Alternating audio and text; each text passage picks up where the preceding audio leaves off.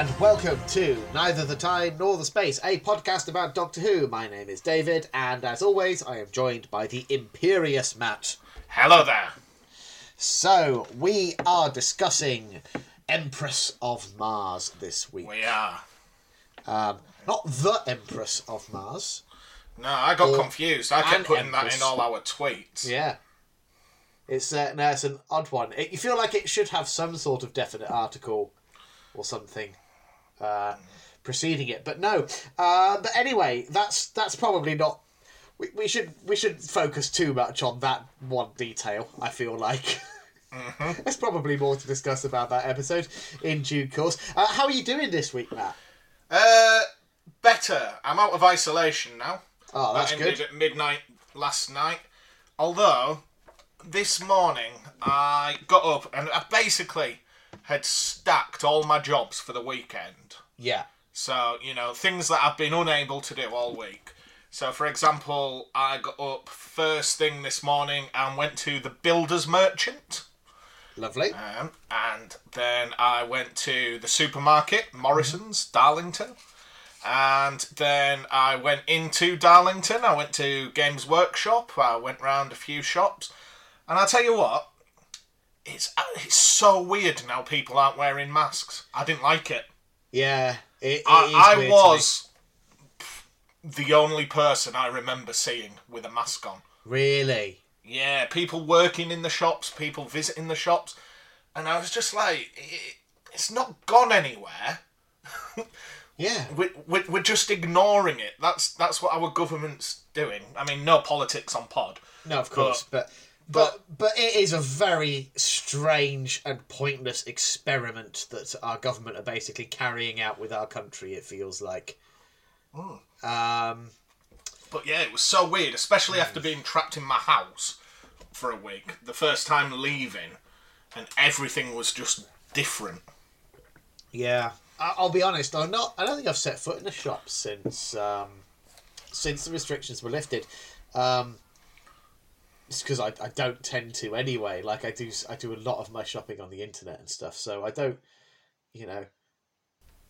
Well, that's the thing. Tomorrow I've got a big day of board gaming tomorrow. Mm-hmm. I'm hosting an important Warhammer game at my house. So I was gonna order a few bits and bobs, but then I was like, oh, they might not come in time. I'll just save it for Saturday. Go to the shops and get bits. Fair enough. So, yeah. Big day tomorrow. For the first time ever, I am allying myself with enemy of the pod, Tim Riley, in a game of Warhammer. Oh, well, good luck. Let's hope it doesn't all crumble over the course of the battle. Yeah. Don't worry, I'm sure you'll hear all about it next week. Oh, I'm looking forward to it, Matt. I expect a full blow-by-blow account. How's your week been? How are you feeling? Yeah, okay-ish. I'm hoping to go back into the office next week, sort of see how that goes. But it's a tricky one, you know, because like when you go off work with something like stress, that all sounds well and good, but it's not like I can then just put my feet up because I've got to 2.5-year-old. Yeah. So it's basically I'm just spending my days just being crawled upon and demanded to watch him jump off precarious bits of furniture and make Lego robots for him. So it's not relaxing in the traditional sense of the word. So and you get to a certain point, or at least I have, and I'm like, I don't know whether my mental health is improving just being stuck at home. I'm probably a change of scenery and something busy to be doing. I mean, I have been snatching an hour here or there to tinker with a board game design, which has been a fun little exercise, but, you know. Is that the official Neither the Time Nor the Space board game? Going to be in stores for Christmas. That would... Two characters to choose from. You've planted seeds there, Matt. I don't know whether that's a good idea. Because you know I'm going to be thinking about that for the next few weeks now. Yeah, I look forward to your proposal. It can go on our list of get-rich-quick schemes. All right, so I think we need to crack on with all the usual bits and bobs, don't we? Where do you want to start this week, Matt?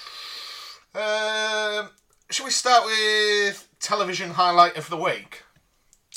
Yeah, why not? I haven't given this one much thought, so I'm just kind of having to scroll through my brain. I was going to say, my television highlight of the week, ain't got one. for all I've been home for a week, I've been trying not just to vegetate. So I've been doing, a bit of reading, bit of gaming, trying to hobby myself, keep myself busy. Mm-hmm. So I don't know. My wife's been watching this programme. I don't know if you've ever heard of Manifest. I have not heard of Manifest. Oh, well, let me give you this premise. Okay. So, group of people, all board a plane, mm-hmm. and the plane takes off, and midway through their journey, there's a little bit of turbulence, and, people are panicked, but it's okay, because the plane lands safely. 5 years later. Whoa. So, okay, it's not the most incredible premise ever, but you could do something with that. I'm not sure this show does though, David.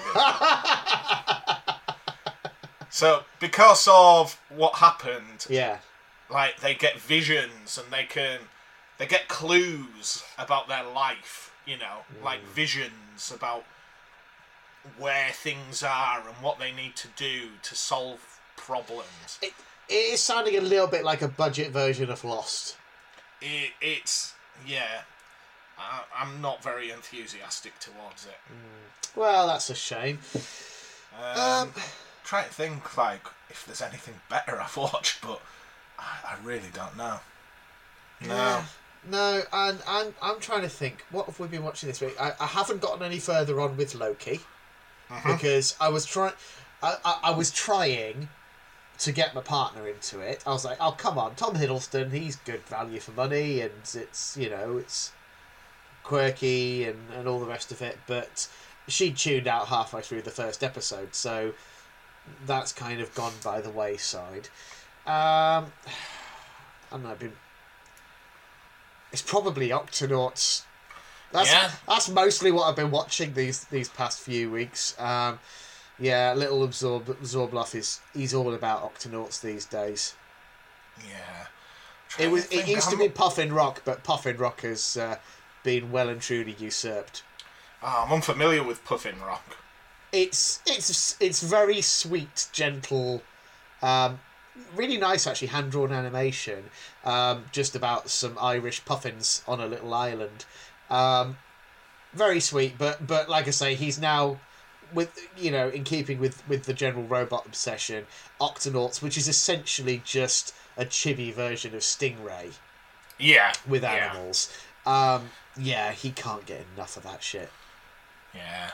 I did put a message out on Twitter for our listeners, our followers, if they had any video game recommendations I should try whilst I'm off work. Mm-hmm.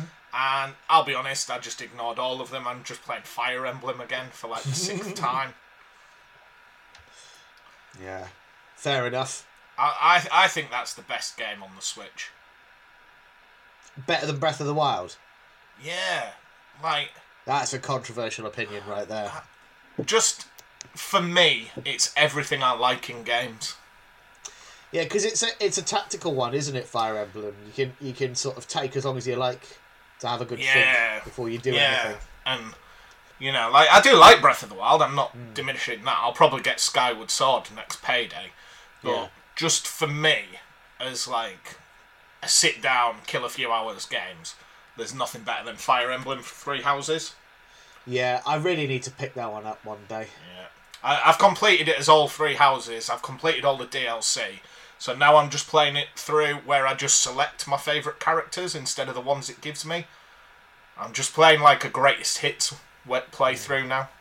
Well, you know what? Actually, can I revise my opinion then? If we're allowing video games, then my selection for this week will be Captain Toad Treasure Tracker. Okay. Which I have been playing with little Absorbaloff. I say with he just sits on my lap and watches me and occasionally pokes the screen and messes things up. Does he say, "Daddy, why haven't you completed Myst?" When are we going to complete Myst, Daddy? Well, he's part of the reason I haven't completed it, because it freaked him out when I was playing it near him. You've had 30 years. Why won't you finish that game, Daddy? You know what? You should put that on the list for... really big quiz. Yeah, that's the one. David must finish. I'll stick it on there. We've got some half ideas on there. So there's me watching all of Class. Mm-hmm. I think that one's a bit of a lock-in. I think that one's... We've got to do that, yeah. Then there's David shaves his beard, which I'm not certain you were that keen on, so that one's... you know. Then there's David drinks 2 pints of beans. Definitely vetoing that one. Really? Yeah, no. I said at the time, never again, and I stick by it. By all means, you can do 2 pints of beans, Matt. Okay, so I'll just cross that out. David drinks 2 pints of spaghetti hoops.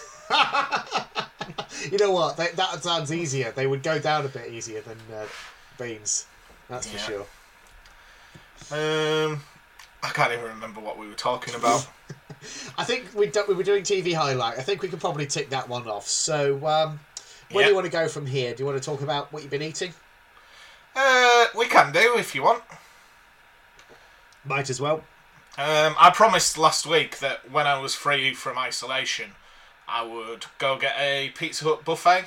I think I'm going to save that. Monday, I have to go get my jab, my second course of the vaccine. So I'm going to do that then, I think. Good plan. Yeah, because no doubt I'll spend the next week laid in bed like a dog. So. Yeah, you had a really pretty bad reaction to the first one, didn't you? Yeah, like even now, like... I've never really suffered with hay fever, but it's absolutely crippled me since I had that jab. Really? I don't know if it's triggered something, but possibly. I mean, my hay fever's been really bad these past couple of months. It must be said. So yeah, 8:30 Monday morning, round 2. But in terms of what I have eaten this week. Yes. Again, it's been a bit of a slow one because I've just been at home. My wife basically refused to buy good food because she knew I'd just eat it. Like if there was a pack of biscuits in the house, it just wouldn't survive. Yeah. So we had quite a nice barbecue yesterday. That was okay. We did have a takeaway pizza midweek. In fact, that might be my meal of the week. What was on that pizza? Mushroom, pepperoni. Mm-hmm. Green peppers. Very nice. Yeah, I'll probably give it to that. I can't really remember. Like I say, I've had no time. Well, I've had nothing to do this week. I've had all the time in the world. But at the same time, I've just been so unfocused. I haven't even thought like, that. In fact, I've got it. I've got my meal of the week. Go on. Now, this was inspired by Tim Riley. Okay. Yep. Now, I'm going to phrase this as a question, David, because I feel this could get heated. Yeah. Okay. What is the best Muller corner? Okay. In terms of the yoghurt, what is the best one? Yeah. Okay. Well, I've got my answer straight away. It's not even a competition for me. So. Go on. The banana yoghurt with the chocolate flakes. Yes, man. Yes. It's not even close. No. Tim Riley last night was like, I'm just having a Muller corner when I was talking to him. And it's just lived in my head, rent-free since then. Yeah. So, yeah. What do you think's the worst corner? Because we had this conversation last night as well. Well, I'm not generally a fan of the fruit corners. Because I find... If I'm going to have a fruity yoghurt, I'd sooner have one where it's all mixed in like an onken or something like that. And in particular, I do not like cherry. Ooh. I only like cherries when they are fresh cherries. I don't like glacé cherries. I don't like really? Cherry flavoured sweets or drinks or anything. See, and I think the worst one I've ever had was I once had a honey corner. Oh, and I think they were like limited edition. I think my mum had got them in like a multi-pack or something. Right. And just tasted like hot vomit. Yeah, no, you see, I'm not big on honey either. Do you know what? It's used very judiciously. I'm going in circles. I keep talking myself round. One thing I did make when I was isolating, yeah, made some more snickerdoodles. Oh, congratulations. Yeah, and after my recent campaign of tackling bullies online, Sam from Married to Who made some snickerdoodles as well. Excellent. You know? So it's the thing that crosses the bridge, builds the bridge, reunites old foes, and you know. They weren't Nutella flavour then. I'll tell you what.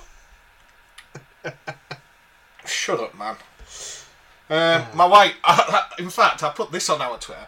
My wife bought some off-brand, store's own brand Nutella. Yes. Called Nutocker. Because we made a homemade Colin the Caterpillar cake. Mm-hmm. Oh, very nice.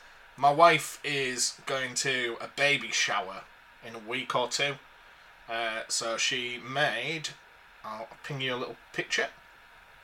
She's planning on making 2 Colin the Caterpillar cakes and then a smaller one for the baby.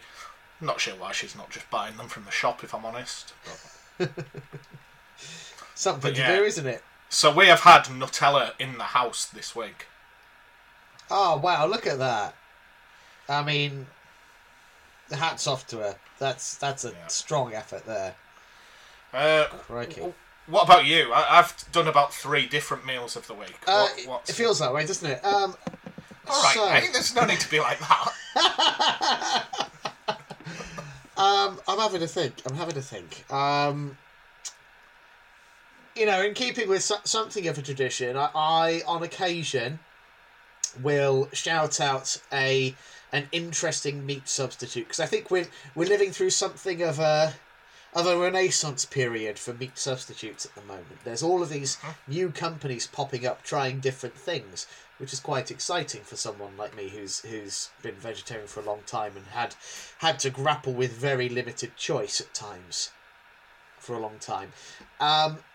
My partner picked up out of the blue a pack of vegetarian pastrami. Okay. So this was from a company that I'd never heard of before called Squeaky Bean.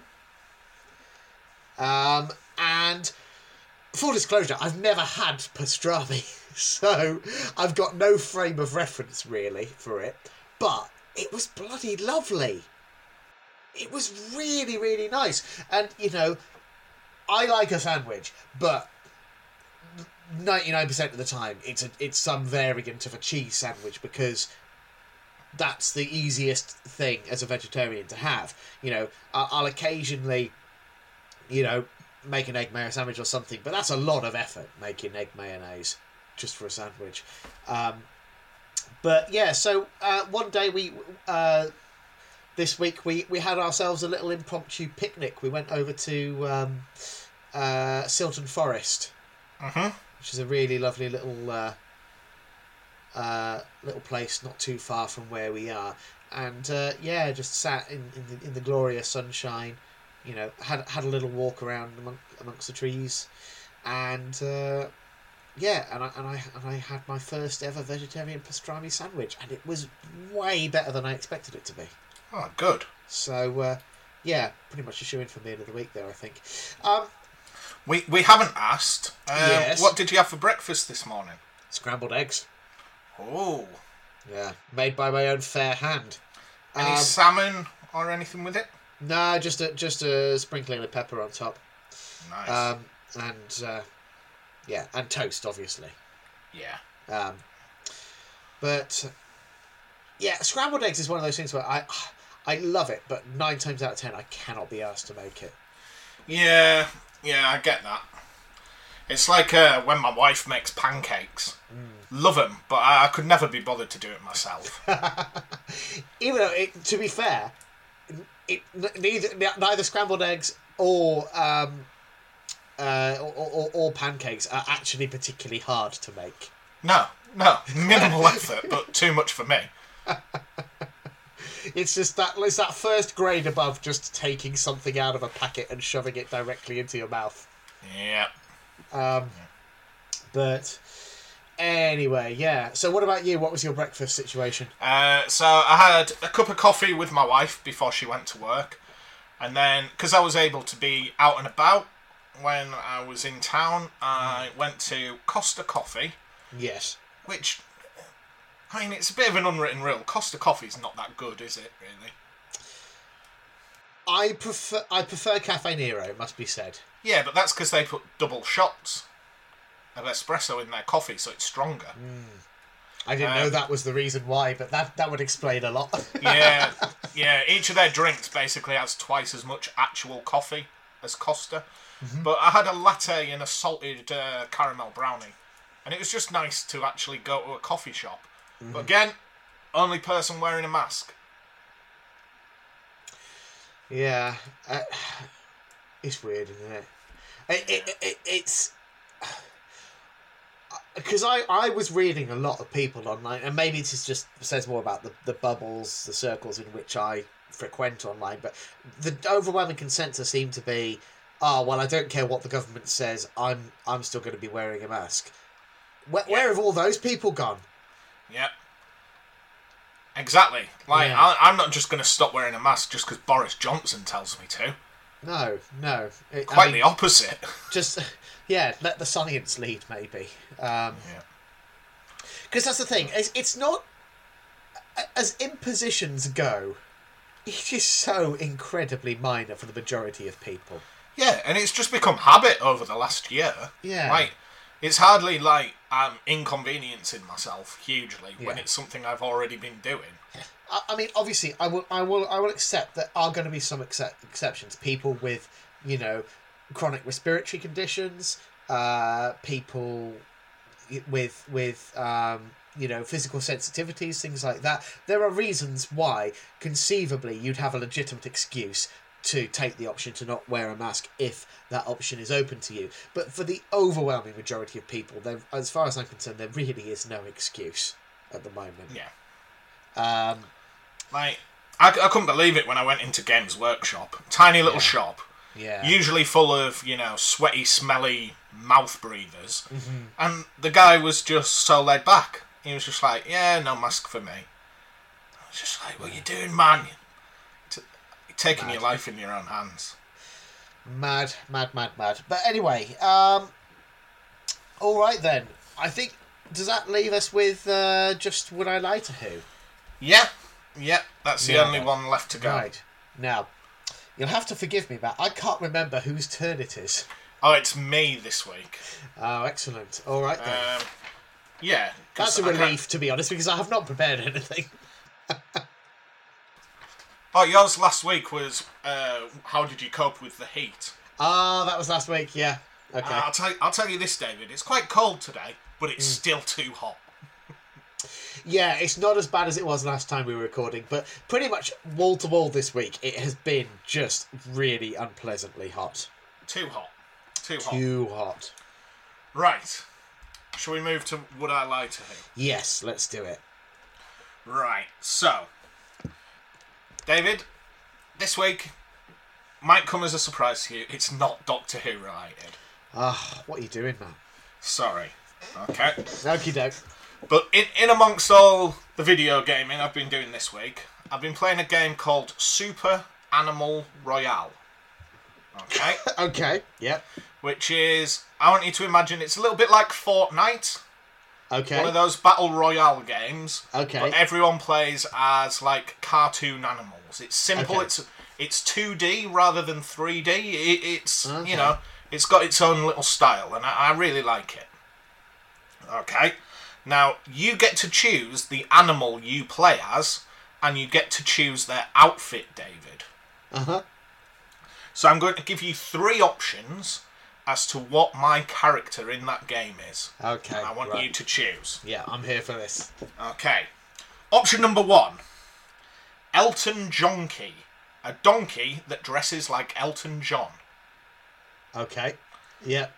Option number two. Piggy Stardust. It's a pig that dresses like David Bowie. Yeah. Okay. And option three. Village P Pelican. A pelican that dresses like the policeman from the Village People. Okay. I am dismissing option three because it's too tortured. It's too tortured even for you. Village P Pelican. Yeah. Yeah. Okay. So that one's out. So I'm going to drill down into the other two. So with Piggy Stardust, the obvious question is, you say dresses like David Bowie. What era David Bowie are we talking here? Ziggy Stardust. So I've given him like a white jumpsuit. Uh-huh. A lightning flash motif over his face and snout, and a red mohawk haircut, because there isn't really like a mullet thing, but the mohawk looked best. Yeah, so I'm sorry to be a pedant. Technically, that's Aladdin Sane era David Bowie. That's his persona. Okay. Ziggy Stardust had a different. Makeup, and it was the really weird wide stripy trousers. But anyway, but okay, all right, point taken. So, Elton Donkey. That was, or was it Elton Jonkey? Elton Jonkey. Elton Jonkey. So presumably, we're just talking massive sunglasses. Yeah, it's a bit like the I'm Still Standing video, so he's got like a straw hat. I don't know what you call that type of hat. Right. Like a sun hat. Yeah, like a boater. Yeah, and then he's got stripy blazer, white trousers. Right, okay. Big glasses. I'm going to say A. Elton Jonkey. A? Elton Jonkey? Yeah. David, this week... You are correct. Yes! It's Elton Jonkey. Funnily enough, Village P Pelican was one of my old characters. You should be ashamed of yourself, Matt. Sorry. And then I just made up Piggy Stardust as a third one. Yeah. No, I mean, good effort. A solid pun. Right, so that takes you into the lead now. 11 to 10. Exciting. All right, then. I think it's probably about time for us to talk about Empress of Mars. Yeah. A little bit, perhaps. Do you want some listener tweets? Yeah. I'm very curious to know, because obviously Mark Gatiss is a writer who... that's questionable. Who divides opinions somewhat. And can tend to provoke a strong reaction from the fandom. So I'm very curious to know what the general consensus is on this one, if there is indeed any kind of consensus at all. Right, well, I will start with James Swift. Oh, excellent. Did he get in there first? He didn't, actually. Oh, but he did send us a message saying, it's the dream to be a topic on the schedule for someone else's podcast. Right, well, don't blow your own trumpet too much, because you're not on the running order, okay? Okay, and he says, he does worry he wasn't quite as swift as last week, but true that, because he weren't, I'm afraid. Well, I'll take it, though. Better late than never, James? Yeah. Right, now I've just got to troll through and find his actual text. Also, whilst I'm just doing that, did you know it's 1 year ago since we reviewed the Ice Warriors? So that's quite funny, isn't it? Oh, the Cold War? Yeah. Oh, wow. Yeah, that's good timing, isn't it? So, James Swift says, honestly, I think this is one of Gatiss's best episodes. I'm not a big fan of him, but this is an inoffensive episode that is a worthy successor to Cold War. I'm going to be honest, I might as well just not beat about the bush. I generally really quite enjoyed this episode, so I'm really kind of I'm very worried that people aren't going to love it as much as me. But we're off to a good start as far as I'm concerned. Cool tweet, bro. What's next? Next message comes from Clover. Do you want to say hello, David? Hello. Clover says, weirdly, it's okay. The Ice Warriors are great. This is not a good episode, just okay. How many times, David? How many times have I got to tell people about putting our ratings in their tweets? I might edit that tweet out. Technically, just okay is not one of our... It says this is not a good episode. But they didn't say good. They didn't say bad episode, good bits, did they? Right. He's getting a written warning. Right. Last chance. Bringing out your inner teacher. I shouldn't have to address this every week. Why won't people listen? Cool tweet, bro. What's next? David, if you want to go put the kettle on or go run yourself a bath, it's time for BT Flibbity Giggart's longest tweets ever. Do you want to say hello? Can I say, my heart goes out to them purely because I am also someone who really struggles when it comes to brevity. Like, Twitter is not my friend as a format. The amount of times I have to furiously edit and re-edit to get something down to a single tweet is... It's time consuming, but anyway, don't worry about me, Matt, because I'm just, whilst you're reading, I'm just kind of thumbing through a Keyforge deck that I happened to find on my desk here, so just looking at Censor Chief Garcia here. She's pretty good. Play Fight Reap ability.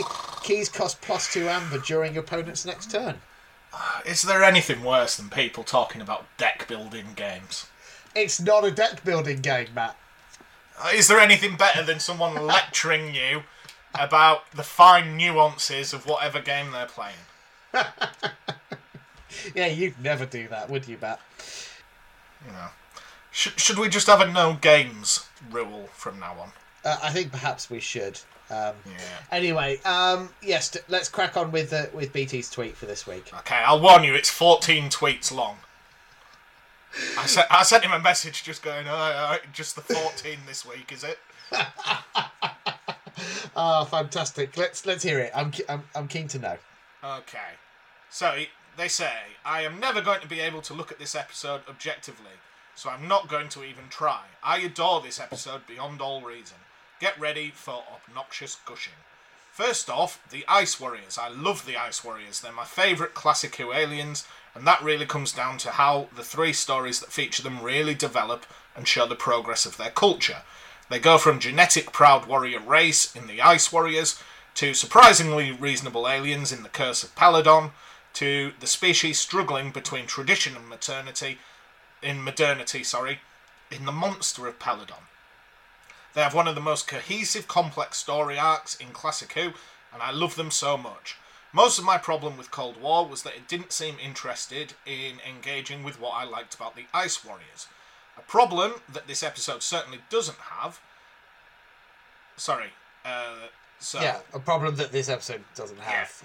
Yeah. Empress of Mars slots cleanly between the Ice Warriors and Curse of Peladon. The ending, where Alpha Centauri arrives and invites the Ice Warriors into the Federation, provides a straight line to understanding how the Ice Warriors became an important member of the Federation in Curse of Peladon, which also involves a culture with advanced technology, but antiquated social structure being brought into the Federation. Speaking of the antiquated social structure, I also adore the Victorian vibes throughout this episode. I went through a big Victorian lit phase in high school, and this episode really embraces both the aesthetics and the concerns of that period of literature. Having the British Empire encounter another, more technologically advanced empire at this stage of their empire building is an amazing premise, and I feel that Gatiss really delivered on it for once. The combination of the Victorian adventure genre with the slightly later H.G. Wells tradition of reverse empire anxiety is just perfect. And it's clear that Gatiss is well-versed in the genres he's taking inspiration from, whilst being willing to break the pastiche when appropriate. The Robinson Crusoe reference is just the icing on the cake. The Doctor's role in this story is just fantastic, like in Zygon Invasion/Inversion, or to go back further, like in the classic Who story, Doctor Who and the Silurians, he once again has to attempt to be the diplomat between humanity and an alien species. Are you still there, David? Still with us? I am, yep. Okay. This is a Doctor Who plot I adore whenever it comes up, and this episode puts a unique spin on the premise. It goes out of its way to make the Doctor's job as difficult as possible, with his very modern desire for peaceful cooperation being thwarted at every turn by the imperialist attitude of the era. An attitude that's in every way antithetical to what the Doctor stands for. That idea of cooperation is carried on in the ending, where we start to get a real idea of where the Missy plotline is going to go in the future. The Doctor doesn't want to completely beat down Missy's individuality and personality. He wants to reach a point where both of them can cooperate and be friends again. Time will tell if that's even possible.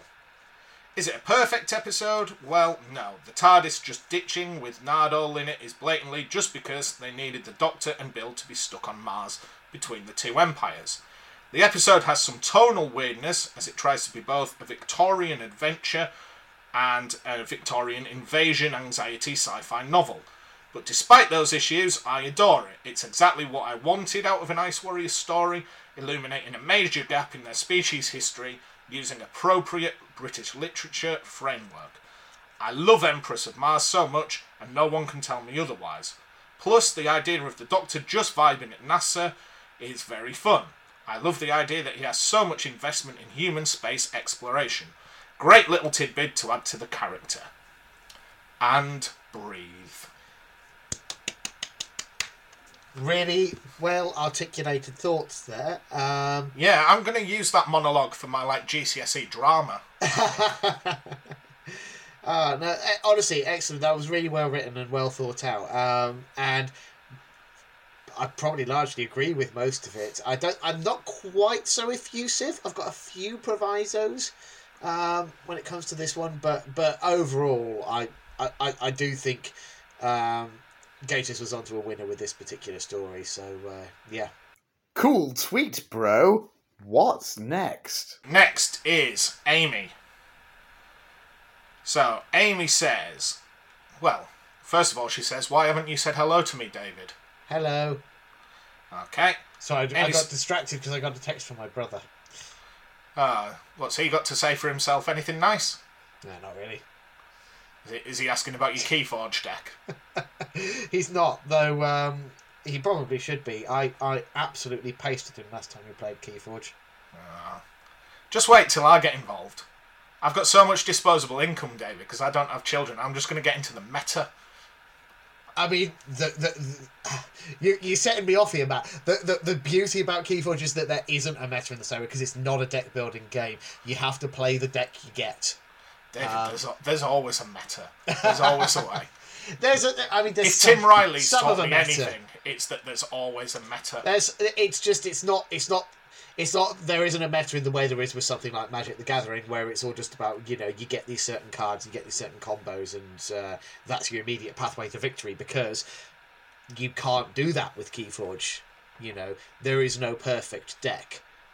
Or if there is, the chances are you're not going to have it, so you'll have to make do with what you do have.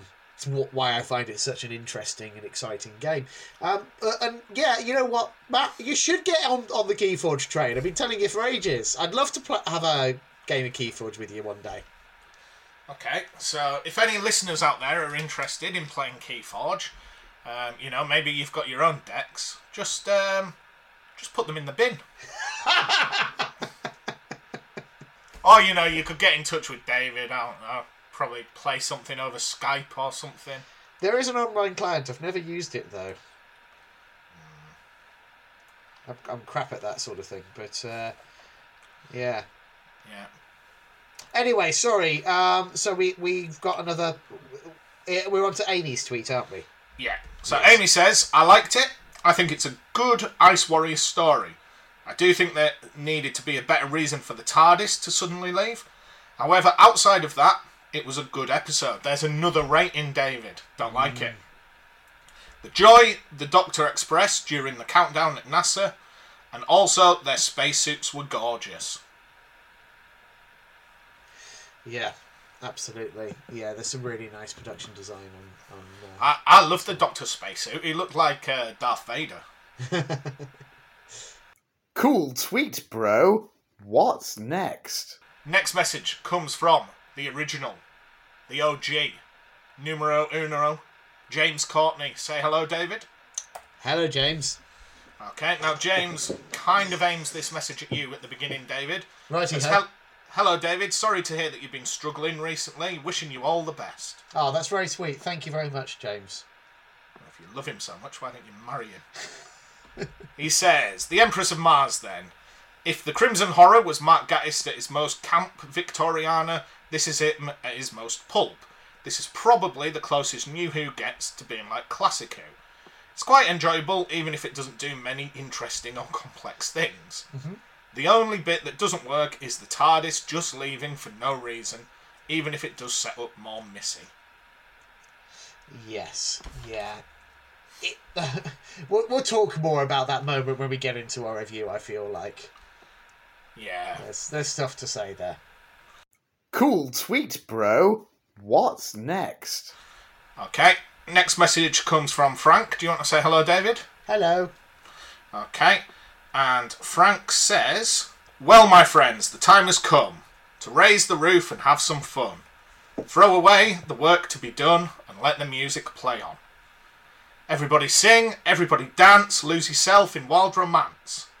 We're going to party, Karamu, fiesta forever. Come on and sing along.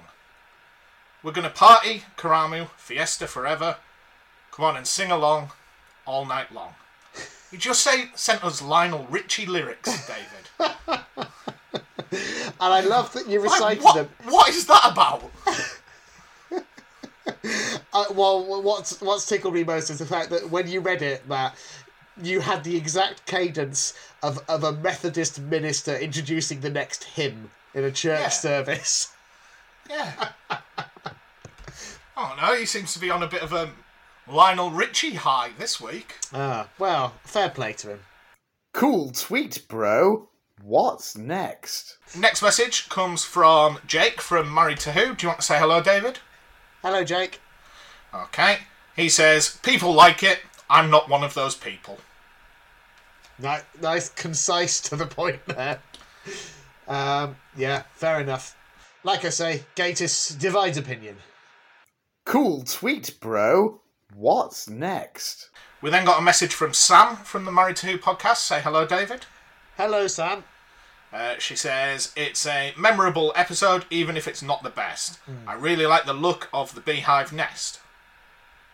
Yeah, I've got thoughts about that one as well, which we'll get to in due course. Okay. We've got two more to go, David. Okie doke. Okay, so the next one comes from Marie. Do you want to say hello, David? Hello. Okay. She says, I would like to use one of my favourite Matt lines that we actually haven't heard in a while, which is, I'll try and do this in my best. I found it quite boring. I feel like they had the chance to really show us how awesome the Ice Warriors are, but they spent more time focusing on the story that really wasn't that exciting. Some British people tried to colonise another spot and even steal some jewels from a burial spot, like we haven't heard that plot a million times. I did enjoy the one soldier having a rich redemption story, and the idea that the hanging didn't take is truly upsetting. All in all, not one I would revisit, and as someone who enjoyed a lot of episodes people didn't care for, that is saying something. Yeah. It's good. It's good that we're getting a range of opinions, I think, with this one. Cool tweet, bro. What's next? Are you ready for the final one? I certainly am. I've saved the best till last. Mm-hmm. I think we know where we're going with this, don't we, David? I think we do. Marty.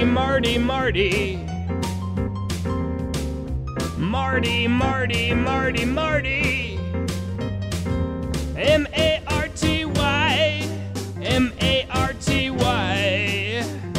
Marty.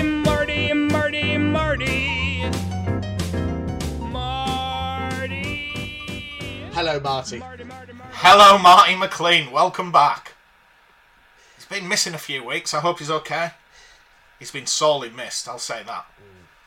Right. He says, Matt will be pleased to know that this is Gatiss's final contribution, and he really saved the best till last. I agree with pretty much everything Flibbity Giggard has already said. I love that Empress of Mars manages to be filled with caricatures, yet Gatiss puts down the broad stroke brush in favour of heart and nuance, something I found lacking in his earlier scripts, despite loving the subject matter. The fact I haven't watched Peladon, but was overcome with a sense of joy when hearing Alpha Centauri speaks to the deep history and lore only Doctor Who can have. And my dad kept gushing about it for weeks after. Overall, my second favourite story of this season. Slow down, guys. I want to stay on the Capaldi ride forever. Yeah. Oh, man. Those last words, they... that really gets to me as well. I keep looking at our schedule, Matt, and just thinking, like, oh, I can't believe... I feel like Capaldi's slipping through our fingers right now. Yeah. It's only a few more weeks. Oh, yeah. Man. But let's enjoy what we've got, eh? So, you've heard what our listeners think, Matt. You've heard what I think to some extent, though I've not quite nailed my colours to the last. But where did you land on Empress of Mars? Worst episode of the series so far. Oh, really? Yeah. Really? I'm going bad episodes, some good bits. Really? Genuinely worse than... any of the Monks trilogy? At least they had a story. This has a story. Does it? It has a story that you could fit into a single paragraph, but it does have a story. This reminded me of the ones where it was pirates in space. Curse of the Black Spot. No, this is so much better than that. Is it? Yes. The one thing everyone says about how great it is like, oh, it's a lot like some old Doctor Who stories. Well, I haven't seen them, so I don't care. Okay, so what I will say up top about this episode is Gatiss is playing to his strengths here. You know, last series, we had Sleep No More. And that was him experimenting, trying something bold, trying something different, and I think ultimately fundamentally failing. Mm-hmm. This is... Gatiss right in his wheelhouse. You know, Victoriana, classic Doctor Who villain, light on story, big on tone, and broad characters. And I think it's just, it's a winning combination. When Gatiss plays... You see, when Gatiss plays it safe, it's not... His safe is not the same as other writers, right? For a lot of people, tackling an episode like this, they're kind of going out on a limb. But Gatiss is in his comfort zone here. And I think that really shows, and that's actually when he's at his best, even if it's also, therefore, at his most self-indulgent. I guess what I would say is, like, I wouldn't want this every week. But it's like bread and butter pudding. You know, every now and again, it's a lovely, stodgy treat to get a Mark Gatiss story where he's just doing what he does best. No, I'd say this is like motorway services Burger King. Oh, you know, at 2 a.m, where you're like, well, there's nothing else, I suppose. I'll eat it. Yeah, this is the only Doctor Who we're getting this week. Yeah, so... exactly. Yeah. Right. Before we get into the episode, David, yes, I want to resurrect an old feature that we haven't seen for a while. Okay. It's one, I think we've maybe done it once or twice. Okay. It's the one called David Talks to the Listeners for a minute or two whilst Matt goes to get a drink. Okay. So you have the floor. All right. Don't forget I'm doing the edit, so I can cut all this out. Don't swear. Don't be offensive. Don't do one of your left-wing rants, okay? Just say something nice. I'll try. Right, I'll be back in a minute. I'm going to go get a shandy. All right. Good luck. Okay, listeners. Matt's probably going to want to cut this out, to be honest, because I'll be honest, I'm drawing a blank. I just want to talk about Empress of Mars, but I've got to save it for when Matt's back in the room. So I'm just going back to the Keyforge deck. So this deck is called Taurinid of Nullsea. One of the nice things about Keyforge is every deck is unique.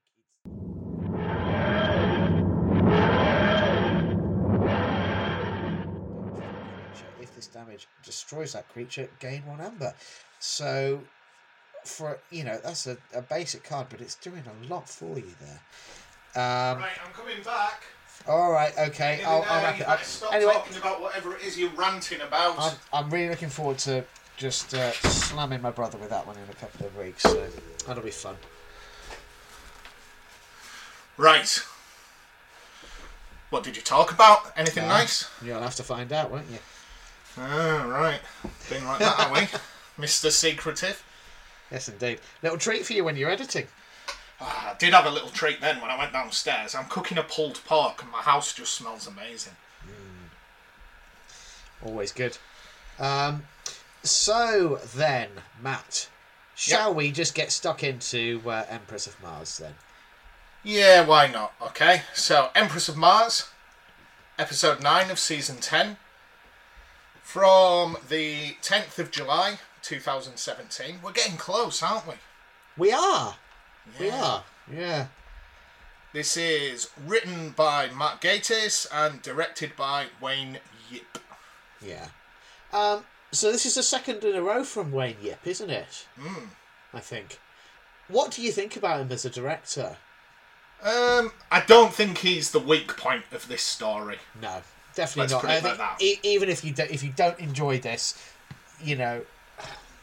ultimately, I think it's just Mark Gatiss is probably the most Marmite of any of the writers for New Who up until this point.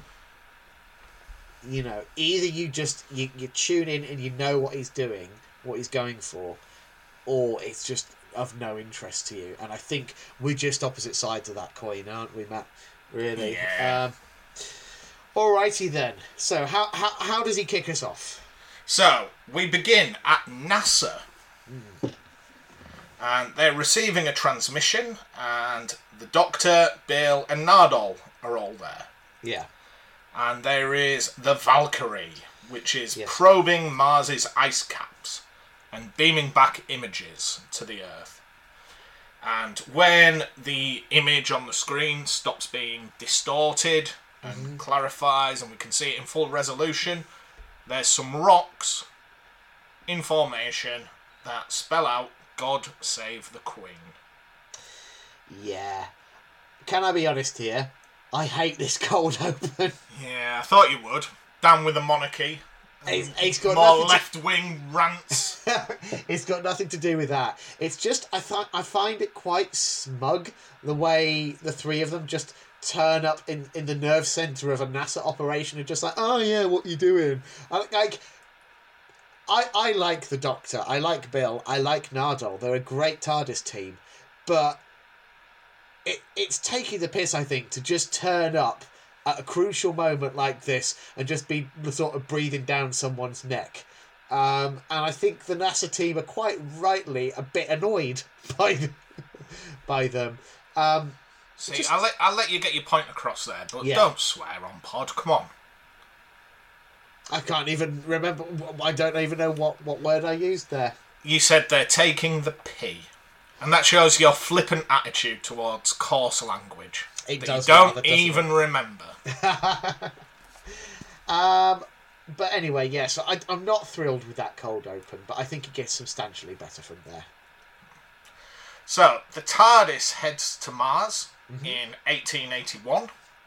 That's when the message was sent. Yeah. And it detects life below the surface. Yes. Okay.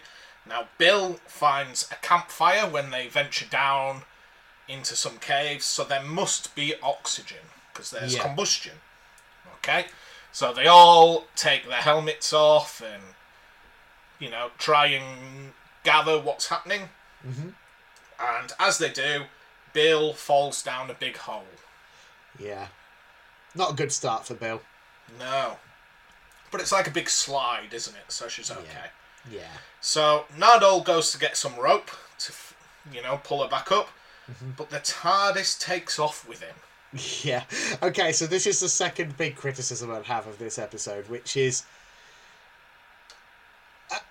I don't know whether it's a case in earlier draft Nardole wasn't even in it, and then Moffat was like, okay, right, so Nardole's going to be around, so you're going to have to find an excuse to get rid of him, and also maybe tee up for Missy being around the next week. And this was a late in the day redraft, would be my only guess. See, there had to be something. All it needed was a couple of lines, some technobabble explanation as to why the TARDIS suddenly decided to, you know, Scarpa at that particular moment.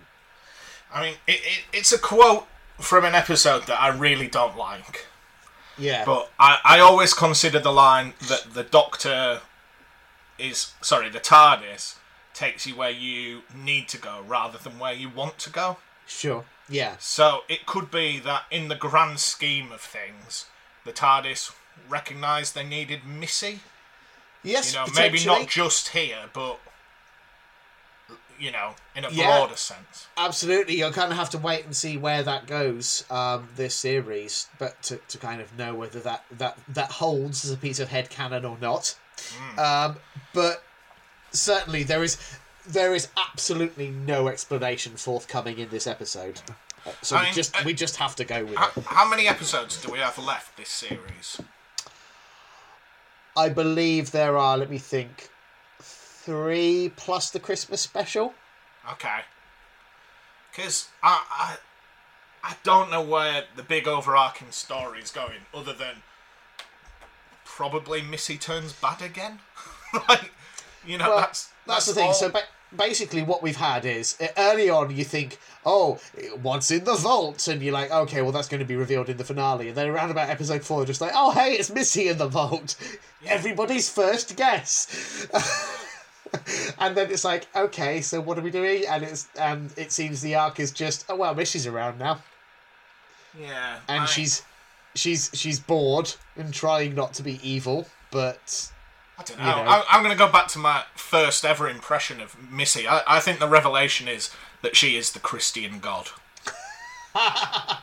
Wouldn't it be lovely if that's how around? That's again. How it'll end. She'll turn good, and the Doctor will be like, "Oh, I'm so proud of you," and then it'll just end, and she'll go, "Oh, by the way, I'm the Christian god." Roll credits. Ah, wow. I mean, we'll have to wait and see. But... yeah, but in terms of this episode, it's just a plot convenience, isn't it? It really is. It's just, there is, like I said, there's no explanation given whatsoever, so you just have to roll with it and move on. So, speaking of which, what happens next, Matt? Okay, so the Doctor then hears a noise, mm-hmm. and an Ice Warrior approaches. Yeah. Okay. And at the same time, a strange... Well, it's quite good, because... The way they present it is that this big, menacing creature is approaching the Doctor, and they reveal it quite soon that you can see it's an Ice Warrior, and they kind of mimic the same with Bill, but it's just a man. So you get the feeling that she's in peril, but it's just a man. Mm-hmm. Okay. So then, as the Doctor attempts to make peace with the Ice Warrior... A man appears and says, you know, step away from that foul creature. And, of course, he's talking about the Doctor rather than the Ice Warrior. Yeah. I didn't think that was a bad bit. Okay. No, it is good. And so how did you feel now that you've... At this point, we've got our big, you know... We've got our setup for this particular story where it's like we've got Victorian colonial army... And we've got Ice Warriors. How are you feeling about that as a setup? Now, I've made a point in previous episodes of saying I could not care less about the Victorian period. Yeah. And I think, I probably didn't say it at the time because it's the first time I saw them, I don't really care about the Ice Warriors. Like, I haven't seen their rich history. To me, they were just Alien of the Week. Yeah. You know, one episode and now they're back, so... I don't really care. I do think this episode is, of the two, probably does Ice Warriors more justice than Cold War did. But that's the shame of that is that this one's coming second. So if you weren't thrilled by Cold War, this isn't gonna necessarily, like, you're already potentially not inclined towards being interested in what's going on here. Mm-hmm. So I think that's probably a factor. One thing I did want to address at this point is the how this episode tackles ideas of colonialism. Mm-hmm. Because I think that's something that our country has been reckoning with in a really powerful and important way in the last few years, more than it ever had. Certainly, you know, when you and I were kids growing up, like, I don't know about you, Matt, I never in history class actually studied in depth the Victorian Empire and Britain's shameful colonial past. It is something that we have not really dealt with as a nation sufficiently. And I think in lieu of that, there was basically, you had in this sort of post-war period, you know, the 50s and in particular, you had the rise of pulp, boys' own adventure stories, which were generally set in the period of the Victorian Empire and played into certain tropes and ideas around that, and kind of played up the heroism and downplayed the more unseemly elements of colonialism. And from that, you then get into the realms of things like Monty Python, and in particular, I'm thinking of a sort of Python spin-off, Ripping Yarns. Are you familiar with it? No. Terry Jones and Michael Palin, they did this series in sort of the immediate wake of Monty Python wrapping up, where they were basically taking boys' own annual type stories and doing a Python-esque spin on them. Mm-hmm. And some of those were set in the Victorian Empire. And again, and with those, it's kind of having its cake and eating it, where you're nodding and winking, and you're adding a layer of cynicism and, like, isn't this all a bit ridiculous and awful? But by the same token, there's an element of romanticising going on there still. Mm-hmm. Because it was part of their childhood. And we all have a tendency to romanticise what we find nostalgic. And that, I have no doubt in my mind that Ripping Yarns is a series that Mark Gatiss would have grown up loving, because it plays again into not only that sort of first wave of pulp Victoriana, but on top of that, it adds the sort of absurdist and cynical humour from, which obviously is a part of what he brought to the League of Gentlemen, and to an extent what he does with Doctor Who as well. So, again, I feel like this episode does an okay job at not presenting it as black and white, and certainly not presenting these army officers as purely heroic. But it is a bit removed from the reality. Mm. Have you seen the James Acaster special where he talks about British colonialism? I think I have, yeah. Yeah, where he just says, one day Britain got on a boat and burgled everyone. Yeah. It's like, doesn't sound possible, but we burgled everyone. And then he goes on to say that the Elgin Marbles are the best example of finders, keepers, losers, weepers. Yeah, it's a bizarre thing when you look at it with hindsight, with kind of clear, modern eyes. You look at what went on in that period, and it's just like it kind of boggles the mind. And so, like I say, I think there is no malice in this story. There is no intent to offend anyone, but I do think in order for it to tell the story it wants to tell, it's not focusing on the worst aspects of British colonialism. For all it's trying to do or not do certain things, yeah, it's just a story told in a way that I've seen stories told, what are we up to now, about 140 times? Yeah. yeah. So I could have guessed the ending of this episode about 20 minutes in. Sure. I think, at the end of the day, I think what's interesting about Mark Gatiss as a writer is not his plots. I think he would probably hold his hand up and say, plot is not my main concern. He is about tone and pastiche and vibe, you know? Uh-huh. And this is pure vibe. And either you are on that wavelength, you like that kind of vibe, or you don't. And if you don't, it is going to grate. And I think... so that's probably why it's left you cold. I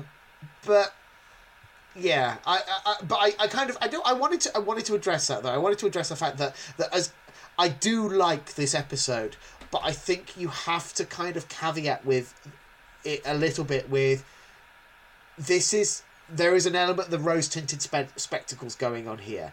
Mm-hmm. Even when it does expose some uglier elements, like, you know, there is a bit of looting that goes on, but the looting is done by the one of the army officers who is painted from the off to be a bit of a bad egg, and letting the side down. Where it's like, no, they were fucking all doing that.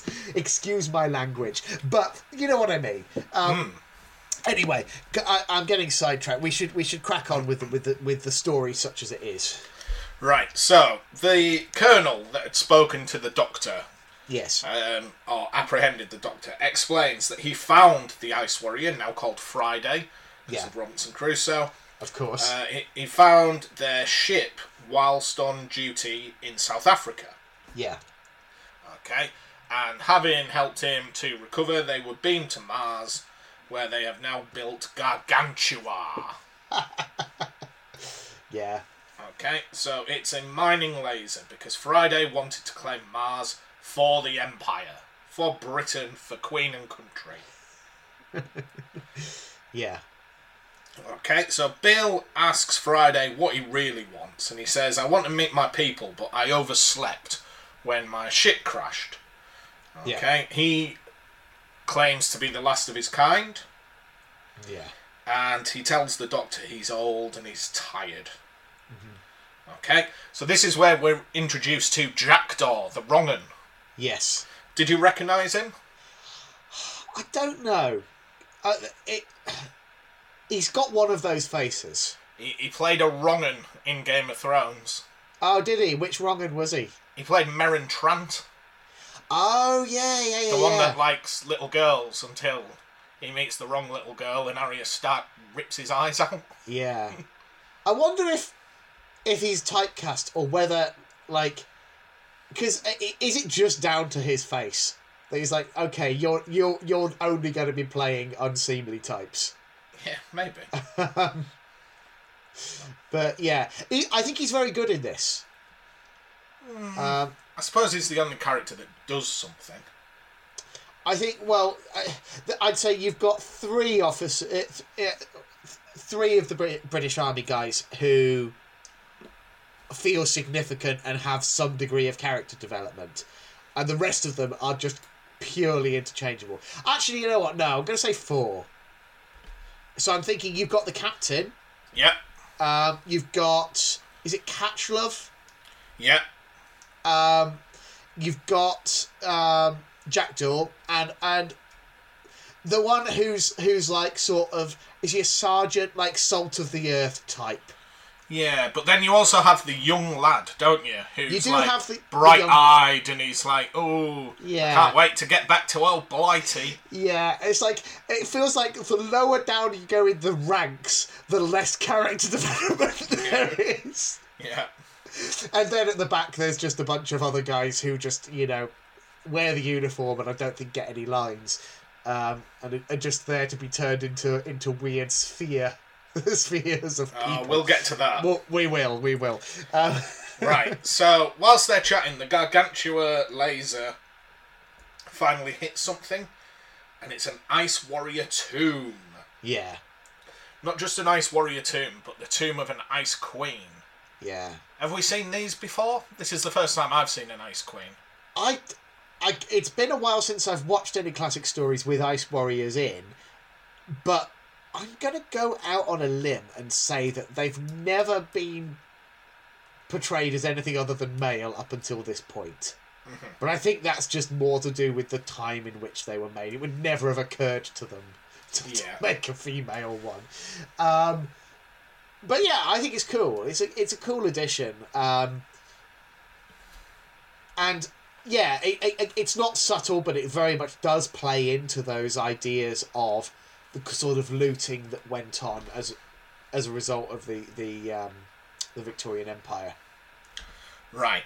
So, as well as a tomb, it could be an entrance to an Ice Warrior hive. Mm. And the Doctor reminds everyone that humans are the invaders here. We should be respectful. Yeah. Okay. So, I didn't really get this bit. One of the soldiers just faints. Oh, Jack Dora had... popped a little something in his... In fact, I've written that in my notes. One of the soldier faints. Jock Dorn knocked him out to steal some gold. Yeah. Because the tomb, it's very regal. There's a lot of gold. There's gemstones. Okay. Yeah. So he enters the tomb and tries to pry some of the gems from the sarcophagus. Yeah. And as he does, the sarcophagus awakens. Ooh. So this is sensed by Friday. Yeah. And we see the Ice Queen kill Jackdaw and another of the soldiers. So this is where we can talk about their weaponry. Yes. So they shoot you with a gun that turns you into a ball. Yeah. So it's bonkers, right? Mm. It's absolutely bonkers, but I like that because it feels different. You know, we've seen people disintegrate into piles of dust a million times on this show. And at the end of the day... Doctor Who has to find this fine line between having monsters and aliens and things that present as a potentially deadly threat, but in a way that is safe to watch with a 6-year-old. Mm-hmm. So you get a lot of lasers turning people into dust. You've got the classic Dalek. It shows their skeletons for a second and then they're done. I've never seen this in anything else. And, like, the second you look at it, you're like, oh, well, they're a goner. The only time I've seen anything like this in an old video game, Mortal Kombat versus DC Universe. Right. The Green Lantern has a fatality which is very similar. He puts a force field around you and then he just shrinks it down. Mm. That's the only thing I could think of. Yeah. I've ever seen anything like this before. But yeah, so, not nice, because they're not wrapped up like if you were to bunch yourself into a ball. Yeah. It's not that. Like, no. They've got arms around the back of them and like necks going sideways. Not nice. No. It's pretty grim, but in a way that... Because it feels faintly comical, it just kind of gets away with it. Like... It wouldn't work in any other story, I don't think. And certainly, I don't think it's anything... certainly not that I can recall. I feel like if they'd done something similar on Classic Who, I would have remembered it. So this feels like a new addition to the Ice Warriors arsenal. But, yeah, an effective, weird thing in this story. So, Friday approaches because it turns out he is the Queen's Sentinel. Yeah. They've slept for 5,000 years. So the Doctor now approaches. For such an advanced race, you think they could have invested in some decent alarm clocks. Yeah. So that's another plot contrivance that turns up all the time, isn't it? Oh, people being in cryo too long. Yeah. Yeah. All the time. Yeah, yeah. That's like probably top 10 in terms of Doctor Who plot devices. Yeah. So, the Doctor attempts to speak with the Queen, who we know now as Empress Iraxa. Yeah. And he tells her that the Ice Warriors are gone. Yeah. Okay, but Iraxa speaks to Bill, because she wants a woman's perspective on this. Mm. Okay, so Bill says, you know, if it were up to me, I'd take as peaceful an option as possible. Mm-hmm. And just as they're about to agree on peace, one of the soldiers just shoots the Ice Queen. Mm. Okay, and he says, sorry, she says, don't worry about it, I'm going to grant you mercy in the form of a quick death. Yeah. It's like that meme, call an ambulance, but not for me. Yeah, it's... The Empress is... I don't know quite how I feel about it, because it's a very one-note performance. Yeah. But I think, in some ways, I like that... I don't know who the actor is playing her, but, like, she's... I think she's doing exactly what the script is asking for her. So it's like, it is borderline panto villain. Mm-hmm. But it's again, it's right for the tone of this episode, so I don't mind it. Okay, so the soldiers agree they're going to plan to shoot Gargantua, the big laser, at the Ice Queen. Yeah. But at the last minute, is it Bill or the Doctor knocks it? So it misses its shot, and instead of hitting the Ice Queen, it sort of hits the rocks and seals the Ice Queen in the tomb. Yeah. Okay. So, this is where we get a big exposition dump. So it turns out the Colonel was almost hung for desertion. Mm-hmm. So Catchlove takes charge and puts the Colonel in the brig. Yeah. We'd already had like hints that Catchlove was a little bit sneaky and what have you. But yeah, we get a good old-fashioned mutiny here. So... Iraxa, whilst all this arguing is going on, wakes up the Hive, because it turns out that the Ice Warriors aren't dead and gone as everyone thought. They're just kind of downstairs. Yeah. Okay, and she says, I've now got enough soldiers that I can go on the offensive. Mm. So I do like with the Hive, I feel like it's at least a semi-conscious Tomb of the Cybermen. So, yeah, Tomb of the Cybermen reference. Boo to that. You know, what a load of pants all, like, that was. Setting the walls and stuff. Really, there's a lot of... just the vibe of this really is not a million miles away from Tomb of the Cybermen, is it? Mm-hmm. When you think about it, you know, replace archaeologists with British army officers, and you know, you're halfway there, aren't you? Mm.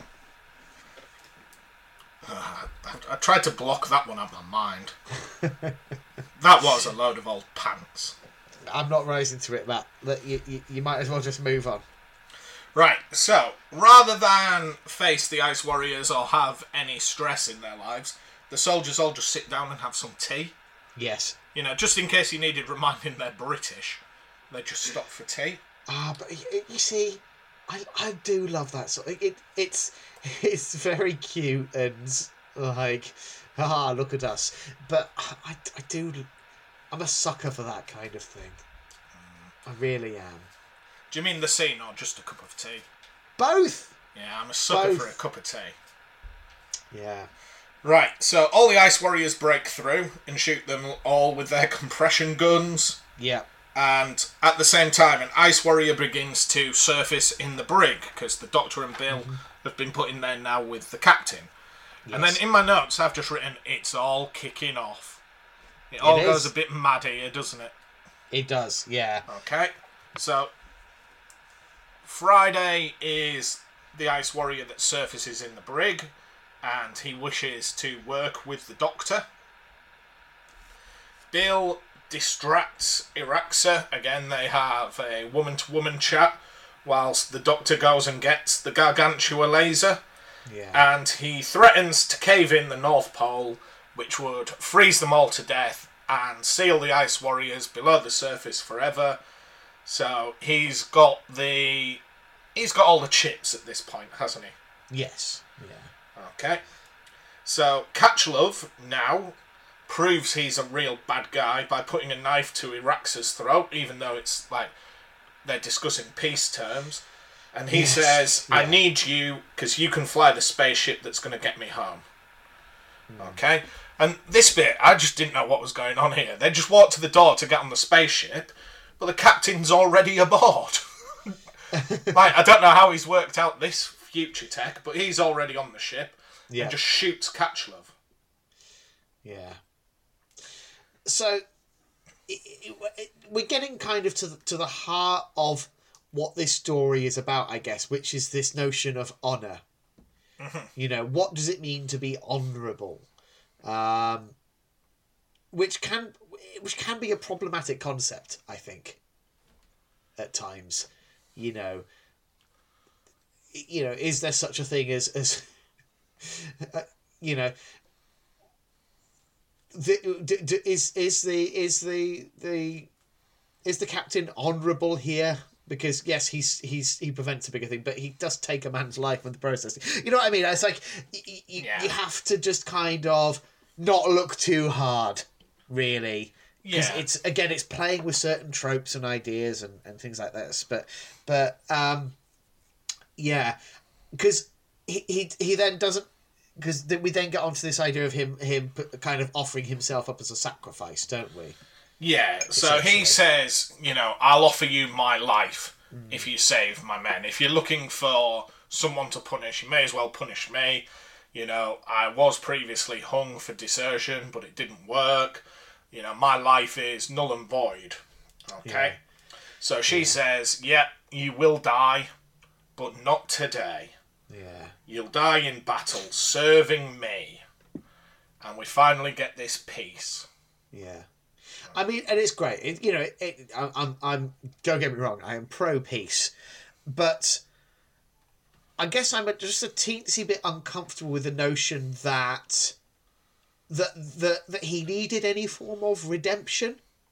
Like desertion shouldn't. It was awful then. The idea that anyone would be executed for deserting in inverted commas. And by not by playing into the tropes of the source material, the inspiration for these kinds of stories, Mark Gatiss is kind of just going along with this idea that this character needs some form of redemption to make up for their cowardice somehow. Yeah. Plus, you know, it's not like he was. What's the word I'm looking for? He was shown remorse for his actions. You know, he was absolutely racked with guilt. It's not like he was there going, got away with that one, didn't I, boys? Yeah. You know, I think his redemption had kind of already been served. Yeah, yeah. But ultimately, I guess, happy ending for everyone. And, all's well that ends well. Except for all of the people who'd lost their lives in the process. Yeah. So they agree on peace, and the Doctor says, look, I'm going to send a transmission out that's going to rescue you Ice Warriors from Mars. Mm. Okay. So they receive a signal from Alpha Centauri. Yes. I'm guessing from that little chuckle, that's like classic Who joke that I'm not in on. Well, not really a joke, but so basically one of our listeners, was it BT Flippity Giggets, mentioned that Ice Warriors had previously featured in a couple of stories called The Curse of Peladon and The Monster of Peladon. Mm-hmm. And those are stories centred around the idea of a is it called the Galactic Federation? Various, like, advanced starfaring nations that have sort of come together in an alliance, and they are basically welcoming Peladon into this alliance.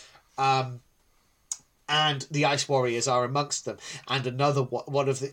So you've basically got all these alien delegates kind of milling about on this planet.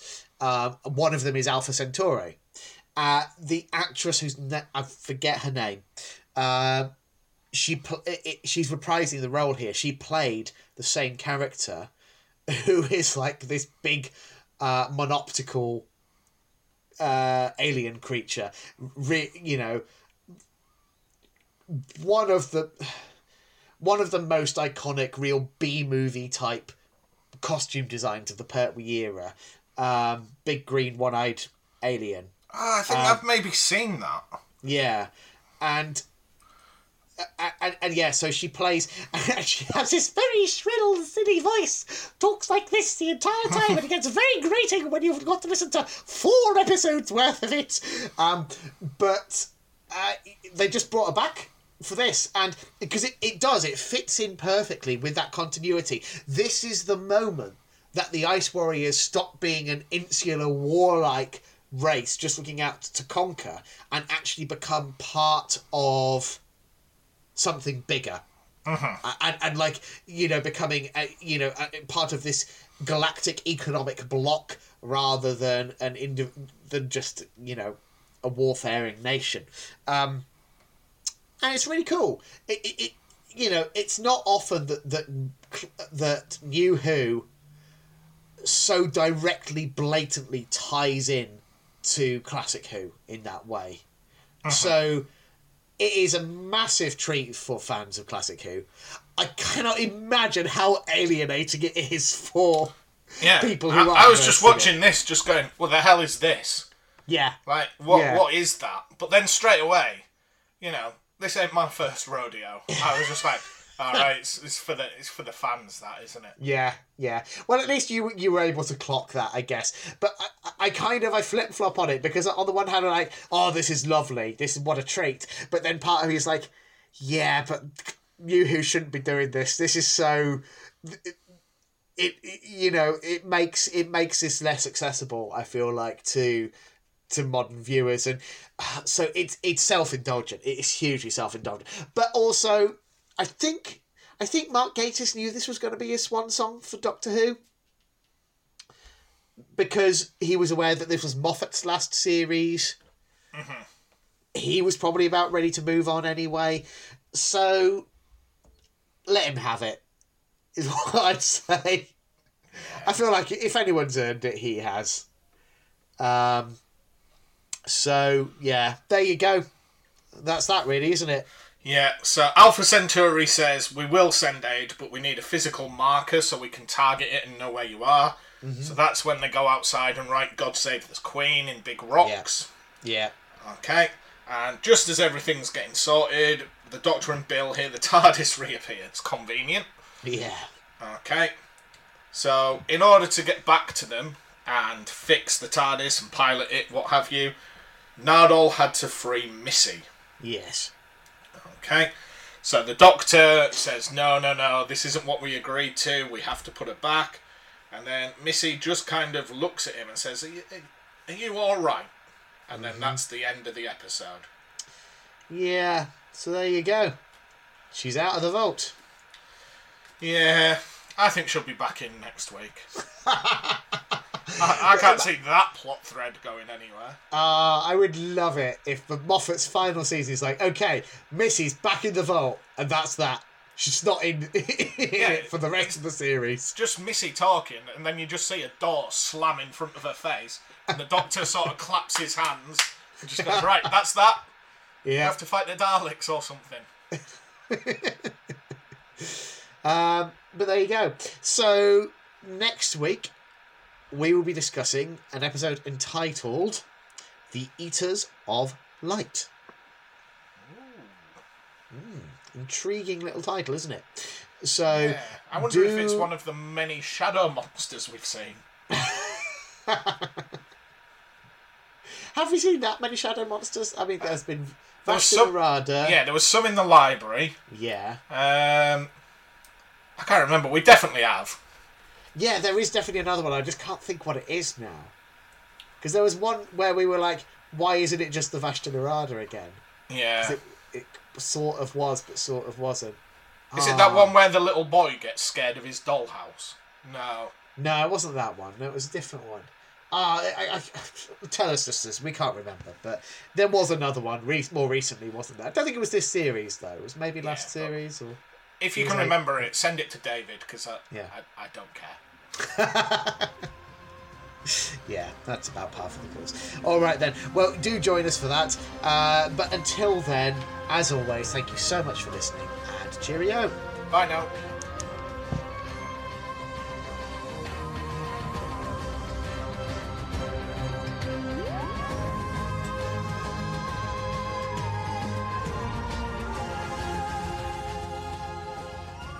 Thank you for listening to Neither the Time Nor the Space. If you wish to contact us, our email address is timenorspacepod@gmail.com, and on Twitter we are @timenorspacepod.